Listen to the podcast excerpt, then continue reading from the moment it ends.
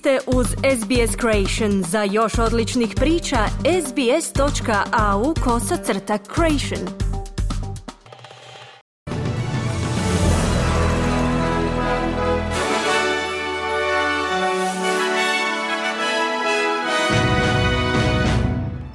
U današnjim vijestima poslušajte. Glasovanje u Ujedinjenim narodima o dostavi pomoći u gazu ponovno je odgođeno. Vođa jemenskih huta uputio je upozorenje Sjedinjenim američkim državama. Anthony Albanese u posjetu poplavljenim regijama sjevernog Queenslanda.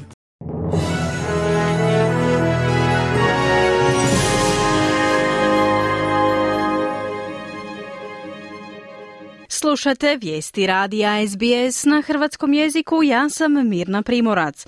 Započinjemo vijestima iz svijeta. Glasovanje o još jednoj rezoluciji o Gazi u Vijeću sigurnosti Ujedinjenih naroda ponovno je odgođeno. Oni koji podržavaju rezoluciju nastoje izbjeći još jedan veto od strane Sjedinjenih američkih država. Ujedinjeni Arapski Emirati koji su autori rezolucije ističu da žele pružiti više vremena diplomatskim naporima kako bi postigli pozitivan rezultat. Dok se pregovaranje oko rezolucije nastavlja, broj žrtava u sukobu nastavlja rasti, a Hamas tvrdi da je 20 tisuća ljudi umrlo otkako je Izrael pokrenuo svoju vojnu kampanju. Najmanje pet osoba poginulo je, a deseti su ozlijeđeni u napadu koji je pogodio tri kuće i džamiju u južnom dijelu Gaze u gradu Rafi. Čelnik Hamasa stigao je u Kairo radi razgovora o novom primirju, dok izraelski premijer i dalje ističe da će Izrael nastaviti svoju kampanju sve dok Hamas ne bude eliminiran. אנחנו ממשיכים במלחמה עד הסוף. היא תימשך עד לחיסול החמאס. Nastavljamo rat do kraja. Trajat će sve dok Hamas ne bude eliminiran. Do pobjede.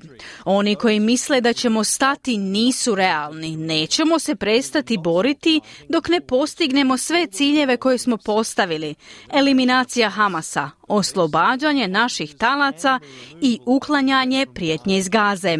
Napadamo Hamas paklenom vatrom posvuda, uključujući i danas.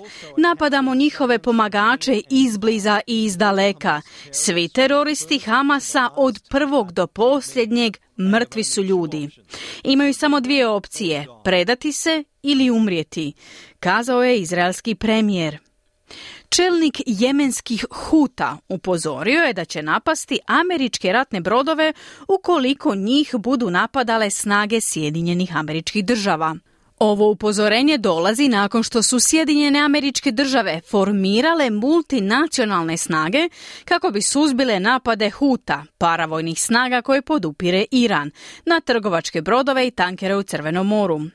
Hudski pobunjenici koriste bespilotne letjelice i projektile protiv brodova koji plove Crvenim morem, tvrdeći da su ti napadi odgovorno je izraelski napad na pojas Gaze. U sklopu međunarodne sigurnosne inicijative Sjedinjene američke države i još deset zemalja članica NATO-a će patrolirati Crvenim morem kako bi odvratili i odgovorili na buduće napade Huta, koji su dosad rezultirali preusmjeravanjem glavnih globalnih brodskih linija oko Afrike umjesto plovidbe kroz Suezki kanal. Na krajnjem sjeveru Queenslanda poplave su oštetile 1400 domova, dok njih 3500 još uvijek nema struju. Danas, 21. prosinca, premijer Anthony Albanese dolazi u regiju kako bi s premijerom Stevenom Milesom obišao pogođeno područje. Članovi timova za čišćenje i članovi zajednica okupili su se kako bi spasili što je moguće spasiti. Zavod za meteorologiju potvrdio je da su se teški vremenski uvjeti napokon smirili između Kensa i Ingham. Izvršni direktor organizacije Tourism Tropical North Queensland Mark Olsen izjavio je za Channel 7 da je vrijeme da se posjetitelji vrate na krajnji sjever Queenslanda.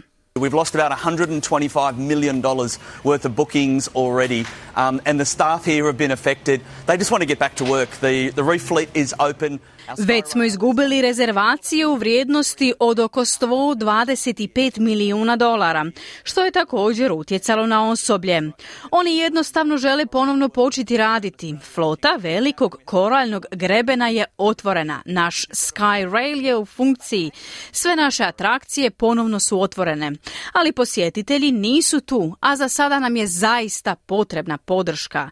Veliki broj ljudi iz Australije i svijeta nudi pomoć i pitaju se što mogu učiniti. Rezervirajte. Ako već imate rezervaciju, zadržite ju. Vratite se u Keynes i na veliki koralni greben, kazao Olsen. Liberalna zastupnica Jacinta Price kritizirala je premijera Anthony Albanizija ističući da mora pažljivije upravljati novcem poreznih obveznika. Novi podaci otkrivaju da je gospodin Albanizi potrošio gotovo 4 milijuna dolara na letove u svojoj prvoj godini na dužnosti premijera. Na međunarodnim letovima proveo oko 346, a na domaćim 375 sati. Senatorica Price je izjavila za Channel 9 da političari imaju odgovornost prema javnosti da budu financijski odgovorni. Especially during this particular period that Australians are doing it really tough. Everyday Australians, it costs extra for everyday Australians and therefore we have Posebno tijekom ovog određenog razdoblja kada Australci prolaze kroz zaista teške trenutke, vidimo toliko dodatnih troškova za sve Australce. Stoga imamo odgovornost prema poreznim obveznicima osigurati da njihove dolare trošimo na odgovarajući način, jer je svaki dolar važan, kazala je Price. Jedna je žena izbodena na smrt, dok je druga hitno prevezena u bolnicu nakon što ih je nožem napao nepoznati napadač u poslovnom prostoru u Adelaidu. Policija navodi da su dvije žene bile žrtve napada muškarca kojega nisu poznavale u poslovnom prostoru u četvrti Plimpton u jugozapadnom dijelu grada. Uhićen je jedan 30-godišnjak i očekuje se da će biti optužen za ubojstvo. Predsjednik Sjedinjenih američkih država Joe Biden tvrdi da je očito da je Donald Trump pobunjenik zbog pokušaja poništenja svojeg poraza na izborima 2020. godine. Sud u Koloradu je presudio da je Donald Trump diskvalificiran kao kandidat na pred izborima republikanske stranke u toj državi, jer dio odredbi američkog ustava diskvalificira osobe koje sudjeluju u pobuni. Odvjetnici Donalda Trumpa najavljuju žalbu Vrhovnom sudu Sjedinjenih američkih država. U mnogim drugim američkim saveznim državama vode se slični slični pravni postupci s ciljem spriječavanja Trumpa da se kandidira. Iako ne spominje odluku iz Kolorada, predsjednik Biden ističe da je njegov potencijalni protivnik na izborima 2024. godine pobunjenik. Trump an insurrectionist, sir? Well, I think self-evident. Smatrate li da je Trump pobunjenik? Pa, mislim, to je svakako očito. Sve ste vidjeli. Što se tiče primjene 14. amandmana, to ću prepustiti sudu da odluči. Ali on je svakako podržavao pobunu. Nema sumnje u to. Nula, ni najmanje. Čini se da se čvrsto drži svojih stavova, kazao je Biden.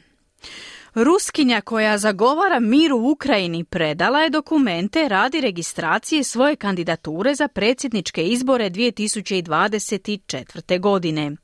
Je Katarina Duncova je službeno nominirana od strane skupine od 521 pristaše na sastanku u Moskvi, što je obvezno za one koji se ne kandidiraju sa stranačke liste. Da bi bili registrirani za izbore, neovisni kandidati trebaju prikupiti najmanje 300 tisuća potpisa iz 40 ili više regija nakon nominacije. Bivša lokalna zastupnica koja zagovara mir u Ukrajini i oslobađanje zatvorenih kritičara Kremlja, gospođa Duncova, izjavila je kako se nada uspješnoj registraciji. Čustvom dolga Osjećam zadovoljstvo. Učinili smo sve što je bilo u našoj moći, ostvarili smo ovaj korak i vjerujem da bi to trebalo inspirirati ljude koji nas podržavaju. Nadam se da ću barem biti registrirana kao kandidatkinja. No naravno, prikupljanje potpisa je ogroman posao i nadam se da će ljudi aktivno sudjelovati u tome, kazala je Duncova. Ruski čelnik Vladimir Putin nominiran je za svoj peti mandat s njegovim ponovnim izborom gotovo zajamčenim nakon 24 godine na vlasti čvrste kontrole nad ruskim političkim sustavom.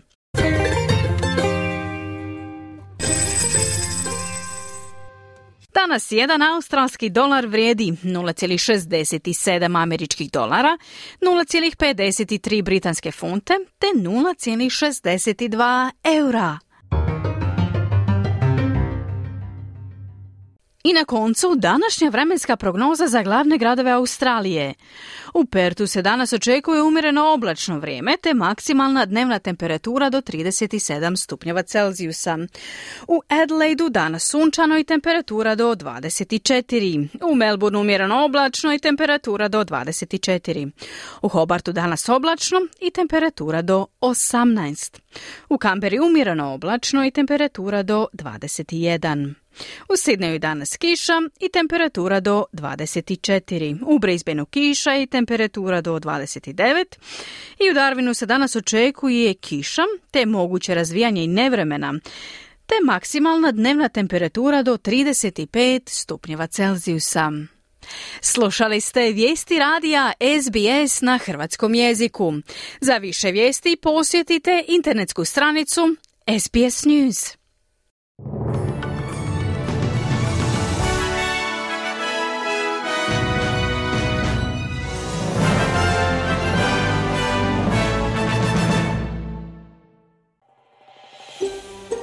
Želite čuti još ovakvih tema? Slušajte nas na Apple Podcast, Google Podcast, Spotify ili gdje god vi nalazite podcaste.